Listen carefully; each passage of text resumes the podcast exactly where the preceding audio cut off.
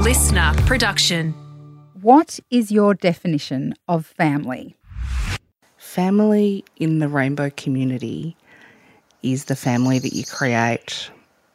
In my family, it's myself, my wife, our two children, our dog, and our cat. That's our little family. And beyond that, we've got logical and biological family. But for every every household or every every family, it's it's what you make it. Today on Feed Play Love, we're talking about supporting and encouraging rainbow families. Feed, Play, Love with Siobhan Hunt.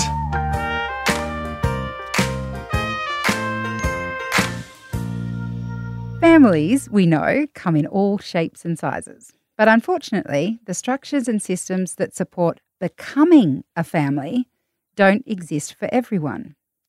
Jasper Peach is a trans, non binary disabled writer with two children and a wife. They started their family journey several years ago and have now put their heart into a book for families who don't see themselves reflected in the mainstream. Their book is called You'll Be a Wonderful Parent Advice and Encouragement for Rainbow Families of All Kinds.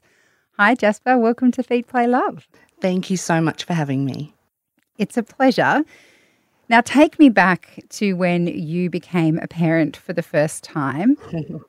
what was the experience like for you from, from the planning phase to having your babies to coming Mm. home?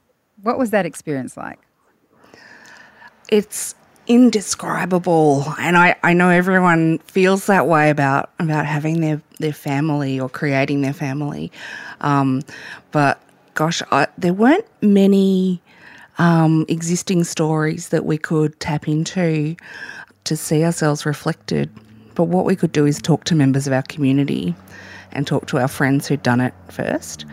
So, luckily, we had some friends who had had some babies through home insemination, some others who'd had babies through IVF, and really got a clear understanding of, of those different pathways. For us, it took five years before our first baby was born. And oh my gosh, I, and I know a lot of cisgendered heterosexual couples have the same waiting and longing, and there's nothing quite like that that strong pull and that yearn to just create something new to make to make your family have a baby in it. It's it's a really it's really intense and full of love and vulnerability and it's full of questions. We're all full of questions and, and hope. So, during that experience for you, you mentioned that you looked to your community for support. What difference would it have made if that wasn't something you had to actively seek out? If it was just taken for granted, there were places for you to go to see mm. your experience reflected? Oh, it, I I don't even know because that that was not available. Um, I can't tell you how many times I went to the library or the bookstore or, or even looked online for books like this that are they're not a big thick medical textbook with a token paragraph on page 74 to be inclusive of the queer community. I wanted something that was like a chat with a friend where I would walk away feeling like okay, I I can see there's a place for me here. I can see myself reflected. Um, I can see that it's possible, even though everything around me is telling me that I'm outside of what is real. I mean, anyone who's had children, you know how many appointments there are in the lead up to their birth. Um, you just don't know what you're going to face at every single appointment. We had um, hostile looks in the waiting room from other patients. We had doctors who asked us very invasive questions that were nothing to do with the medical reasons that we were there. And there, there's a lot of othering, and and you learn to before you walk into any situation where your family is up for discussion. Um, you learn to really put your guard up and prepare yourself and get ready for anything that might eventuate. So, when it is quite an inclusive or straightforward or respectful interaction from go to woe, it's a really pleasant surprise.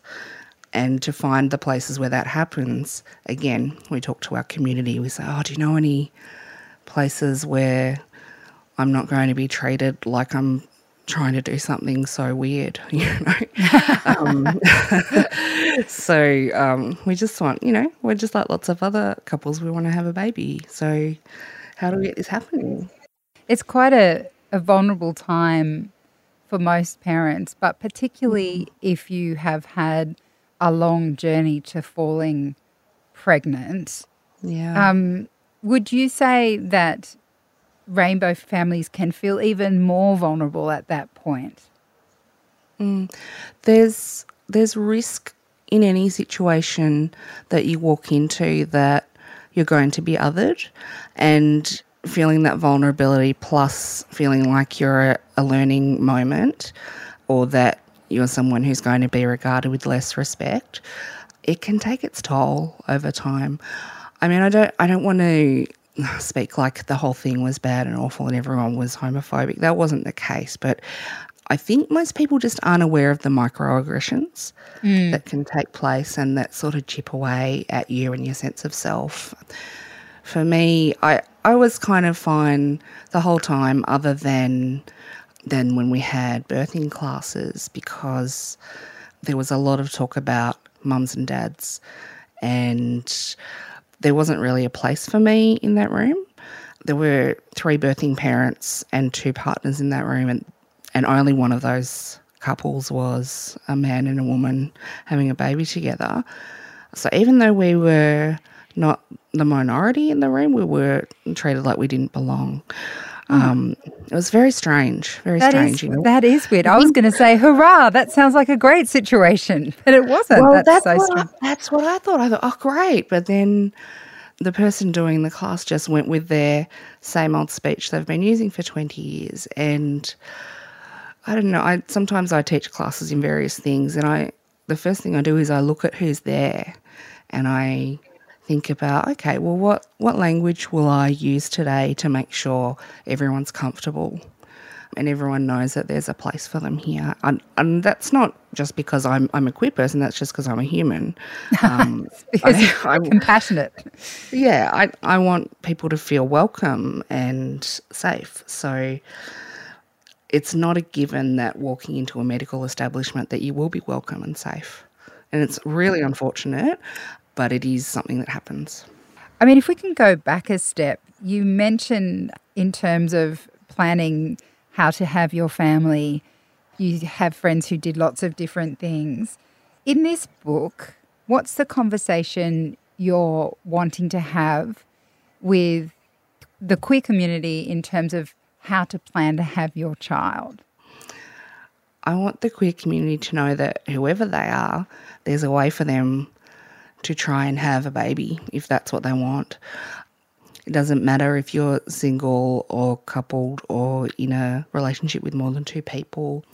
It doesn't matter if you'd like to birth a baby or have a surrogate assist you in that process.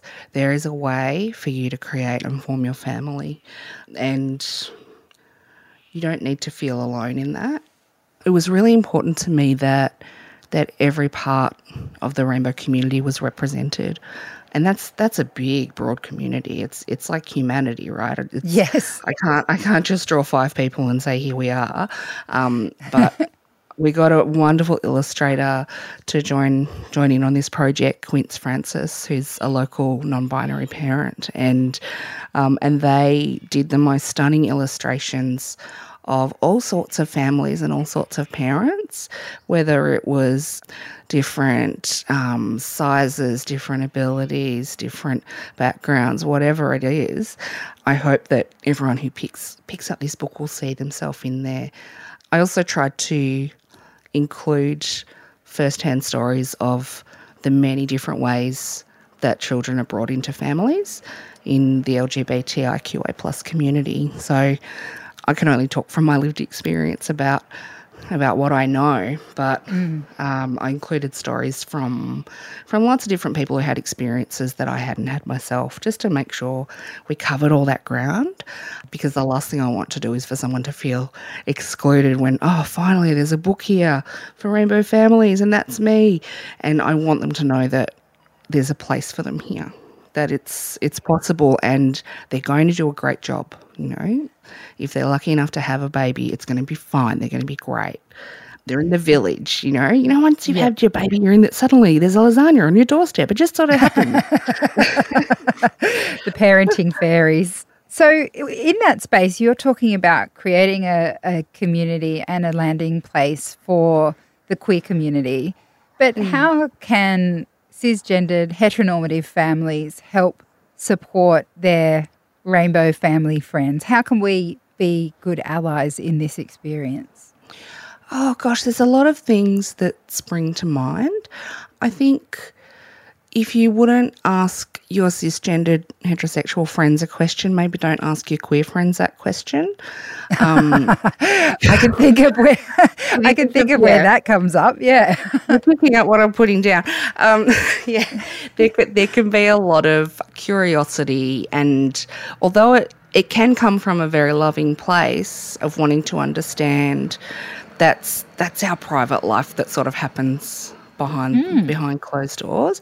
You know, we're all the same. We all go home and put our trackies on and throw our shoes wherever they go, and it doesn't matter what what your sexuality or gender is. And there are things that are just for us to know. So if you if you wouldn't ask your straight mates, don't ask us. This is a really nice nice way to be inclusive. I guess because you know I don't want to. Um, I don't want to give anyone a bad impression of my community. I don't. I certainly don't want anyone to think I'm being rude to them if hmm. I if I say, look, I'll, I'll give you an example. There, there was a very sweet daycare educator, early childhood educator, who, who who asked me about four times in two weeks. Oh, so who had had this baby? Who was the one that that birthed them? And every time I would tell her, she just couldn't re- hold on to that information. I didn't really want to tell her because it's you know who cares? Doesn't really matter. We're both that kid's parent, and after a while, I, I had to say it, it's really upsetting when you ask me that because it's really private and it's like you're asking who their real parent is and we're a family you know that's not how we that's not how certainly not how we see ourselves and to think of you constantly wondering and asking questions like this can can feel a bit intrusive so I guess the the other thing you can do is, you know, we're just like everyone else. We like to have play dates at the park and probably need to drink too much coffee to stay awake after looking after the kids. And um, we like to be um, included in all the WhatsApp about, oh, what what's happening at school today? Oh, yep, put in your sushi lunch order by three. It, you know, just. just Are you just like sure you really. want to be part of the WhatsApp group? I mean, I'll, look, I'll I'll be honest. I'm the one that sends the "don't forget to order the lunch order" message because the first week we forgot and uh, it was it was a bit of a situation. So yeah, I just want to save anyone else from that same fate. Yeah. Well, that that is very honourable. Thank you from all the other parents out there on your WhatsApp group. Um, look, families of all shapes and sizes have different advantages. For example, I have a friend, a very dear friend of mine's a single mum, and she loves to point out to me that she doesn't have to negotiate her parenting style. And that is like she she just thinks that's the best thing ever. What are the benefits of being a rainbow family? You get to make your own culture and your own values. I think for the most part, I mean, I don't like to speak for an entire community, but I think we're very intentional. We put a lot of thought and time and effort into creating these families.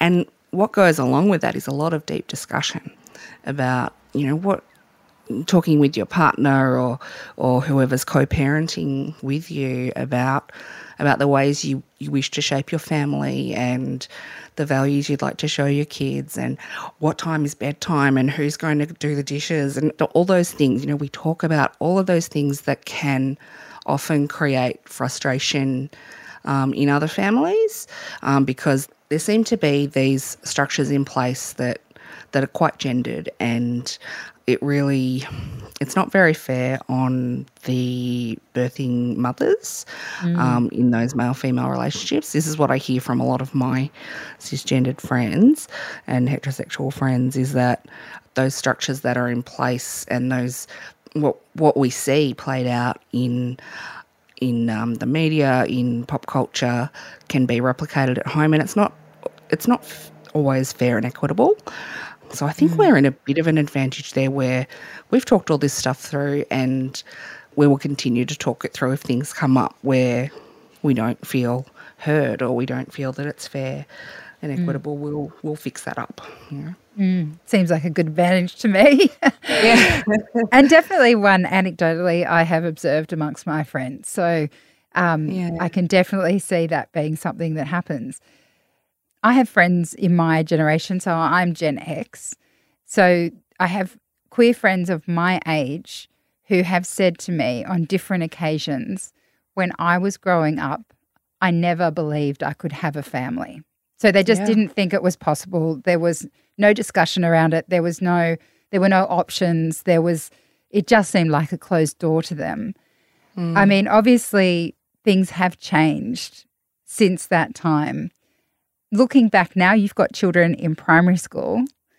Do you think that we have evolved and we have changed and we have moved to a place where queer people can feel I can have a family if I want one too, or do you still feel there's a way to go?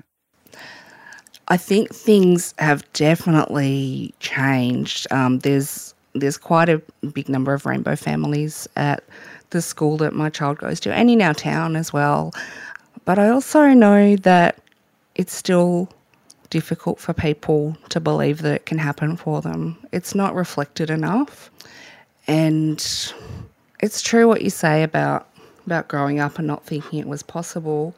A lot of trans people grow up and don't see a future at all. We don't know that a happy, healthy family life can be in our future because we haven't seen enough of it. It's starting to become more known, apparent, respected, seen. But yeah, we need to be inclusive of all kinds of people in all settings so that people growing up can see can see all sorts of people doing all sorts of things. We we need to see a diverse range of people in management, in families, in all kinds of professions. So if you are leading some sort of group, look around you and see who's missing. And I don't say that like I'll get your get your tokenistic list of diversity ticked off, but wonder. But I guess you know have a little think about who's missing and and why is that? Why is that happening? Yeah, just let yourself have that gentle thought and see what happens from the ripples of that. Well, your book is beautiful, it's open hearted, and I can see how it will make an impact for those families out there who are wanting to have a family, and you've created a place where they can be seen and heard. So, congratulations on the book, and thank you for writing it. Thank you so much. It's been lovely to chat with you. That's Jasper Peach, author of You'll Be a Wonderful Parent Advice and Encouragement for Rainbow Families of All Kinds. If you'd like to get a copy of the book, head to the episode notes for links.